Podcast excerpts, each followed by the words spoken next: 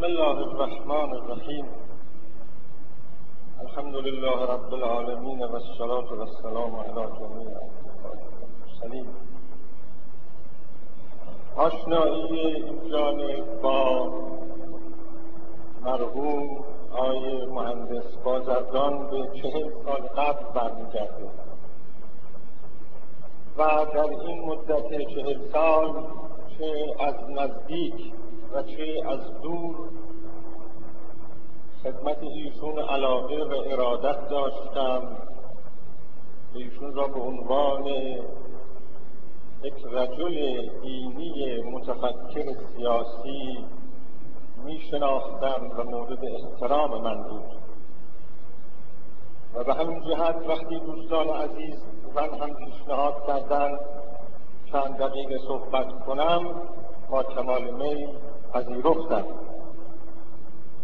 اما بعدا فکر کردم درباره چه نکته ای صحبت بکنم. در این روزها درباره اون مرد بزرگ سخنان زیادی گفته شده. به نظرم رسید روی نکته ای در اینجا به صورت مختصر مطالبی بیان کنم که شاید کمتر روی اون نکته تکیه شده باشه. و علاوه بر این عنوان کردن این نکته را بهانه قرار می دهم تا در این محفل محترم به یک اصل و به یک مبنا که ما اون اصل و مبنا را امروز به ضرورت لازم داریم اشاره کرده باشم. و این یکی از فیضها و نتایج و ثمرات این اجتماع باشه که به یاد مرحوم مهندس بازرگان تشکیل شده. من فکر می کنم یک نکته بارز در زندگی اون مرحوم این بود. ایشان انسان با ایمانی بود که به خود جرأت فکر کردن می‌داد معمولا انسانهای با ایمان به خود جرأت فکر کردن نمی‌دهند. کم اتفاق میافتد انسانی پیدا کنیم که ایمان و تفکر را جمع بکند. و به آنچه ایمان دارد بیندیشد. و ایمان را منافی با تفکر نداند ما انسانهای این چنینی خیلی کم داریم. معمولا توده های مؤمن کم تفکرند و متفکران با ایمان مسئله دارند. نمی‌خواهم بگویم بی ایمان هستند. با ایمان مسئله و مشکل دارند. غالبا اینطوره. افراد معدودی پیدا می شوند که در عین داشتن ایمان می توانند فکر کنند و به گونه ای گفتگو میان ایمانشون و فکرشون برسند. و عقل و دل را همواره با یکدیگر به گفتگو بنشانند و نه تنها احساس مشکل نکنند بلکه دائما شکوفاتر شوند. و به عنوان انسانی فعال در صحنه زندگی اجتماعی به دیگران نور و روشنایی ببخشند. هم عقلها را اشباع کنند و هم دلها را بدون اینکه خود هم مسئله داشته باشند. این جور انسان ها خیلی کمند من وقتی زندگی مرحوم مهندس بازرگان را مطالعه می کنم یک فرد بارز می بینم ایشون را که مؤمنی می بینم ایشون را که به خود جرأت فکر کردن هم می‌داد. مشکل است. این جرأت فکر کردن مسئله مشکلی ذکر کردن وحشت آور است. اضطراب آور است. ایمان پایبندی می‌خواهد. فکر به آزادی دعوت می‌کند. دل به عشق و سرسپردگی میکشاند.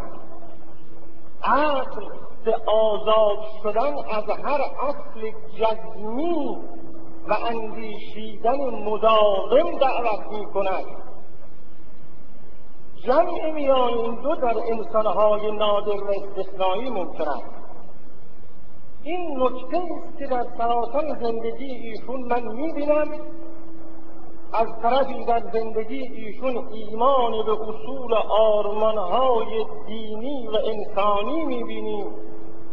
و از طرف دیگر نوشتن و فکر کردن و بحث کردن حتی مقدسترین اصول را به گفتگو گذاشتن می‌بینیم. این مزیت ایشون. اما نکته که من می‌خواهم در اینجا به آن اشاره کنم و اون را به عنوان یک اصل تلقی می کنم و وظیفه خود می‌دانم در چنین محفلی اون نکته را به عنوان یک نکته اسلامی و دینی مطرح کنم و یک اصل تلقی کنم اون را و به ضرورت اون اشاره کنم اینه که جمع میان ایمان و تفکر که در اشخاص نادر ما اون را می‌بینیم از کجا ریشه می‌گیرد؟ مهندس بازرگان تربیت خانوادگی دینی داشت بنده این نکته را می‌خوام توضیح بدم. دین اسلام دینی که در طول تاریخ به گونه شکل گرفته است که زمینه و امکان جمع میان ایمان و تفکر را به انسان می‌دهد. و برای توضیح این مطلب که دو نکته اشاره می کنم. یکی این که دین اسلام نبوت خود را نبوت خاتم معرفی کرده است. آخرین نبوت معین کرده است. دوم اینکه در روند تاریخی گسترش دین اسلام هیچ مقام رسمی معین نشده و گفته نشده که یک مقام رسمی معین فقط تفسیر کننده دین است و دیگران حق تفسیر دین را ندارند. حتی بنا به عقیده شیعه بعد از غیبت امام دوازدهم مسئله چنین است باز. یعنی به اعتقاد همه مسلمانان در متن دین اسلام هیچ مقام رسمی معین نشده است که دین به او حق داده باشد تفسیر دین و وحی را به خود اختصاص دهد. و این همان چیزی است که گفته می شود باب اجتهاد در دین باز است. این دو نکته مهم است که ممکن می سازد جمع میان ایمان و تفکر را. اما نکته اول در اسلام گفته شده است نبوت ختم شد. یعنی چه؟ یعنی به نام خدا سخن گفتن ختم شد. یعنی اینکه انسانی بگوید سخن من سخن خداست ختم شد. یعنی اینکه انسانی بگوید خدا به من می‌گوید که از قول او به شما بگویم. و اون چرا که به شما می‌گویم سخن خداست که به شما می‌گویم نبوت در این معنا ختم رسالت شد و اون نبوت غیر تشریعی هم که عرفا بدان اشاره کردهاند اون رسالت نیست. اینکه عارفی خود به کشفهایی برسد اون رسالت نیست. رسالت این است که انسانی بیاید و بگوید خدا به من می‌گوید که به شما چنین بگویم. و این سخن من سخن خداست. این ختم شد. این ختم نبوت هست یعنی پس از این هر انسانی هر سخنی می‌گوید انسان است. با خدای عاقله خودش سخن می‌گوید با اندیشه بشری خودش سخن می‌گوید گرچه دین را تفسیر می‌کند. این یک مسئله مسئله بسیار مهمی است در دین اسلام. بنا به اعتقادات شیعه نیز در دوران غیبت مسئله چنین است. یعنی پس از غیبت امام دوازدهم علیه السلام دیگر کسی نمی‌تواند سخن خود را سخن خدا اعلام کند.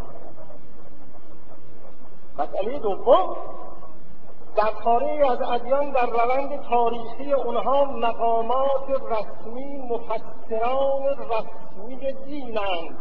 مثلا در مسیحیت کاتولیک.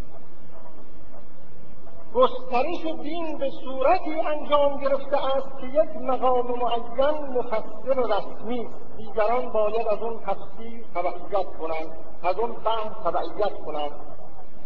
خوشبختانه در گسترش تاریخی اسلام چنین حادثه اتفاق نیفتاده و متفکران تمام سرک از اجتهاد و استنباط سخن گفتهاند. در میان شیعه نیز در دوران غیبت همینطور است. تفسیر رسمی ما در اسلام نداریم. این خیلی مسئله مهمی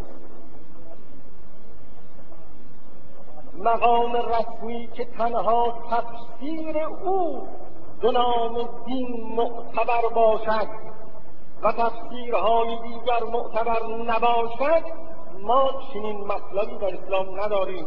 به این را همه قبول دارند. این از اون چیزی که می‌گویند باب اجتهاد باز است. باب اجتهاد تنها در فقه باز نیست. در جهانبینی اسلامی هم باز هست. در فلسفه اسلامی هم باز هست. خب این دو عامل در اسلام که وجود دارد یا این دو وضعیت که در اسلام به وجود آمده این میدان می‌دهد به انسان که فکر کند. یعنی این مسلمانان هستند و این پدیده ره که در برابر اونها قرار داره. یعنی می توانند بیاندیشند تا اون پدیده را بفهمند. و فهم خودشون را از اون پدیده نو کنند. سخن نو بیاورند.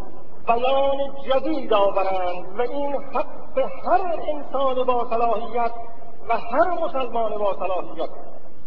این است. اون زمینه ای که در اون زمینه جمع میان ایمان و تفکر ممکن است.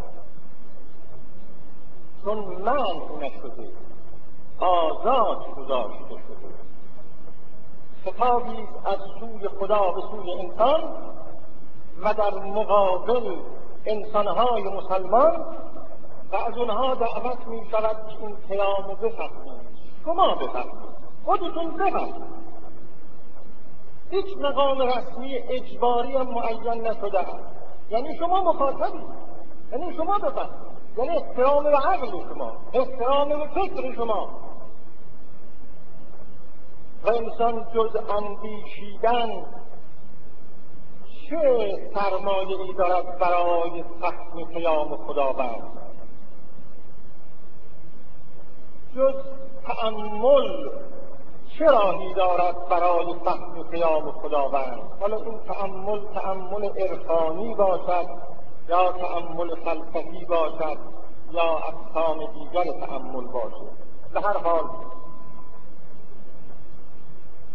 این زمینه در اسلام هست و در چنین زمینه که مردانی پیدا می شوند که در عین حال که مؤمنان می توانند جرأت فکر کردن داشته باشند.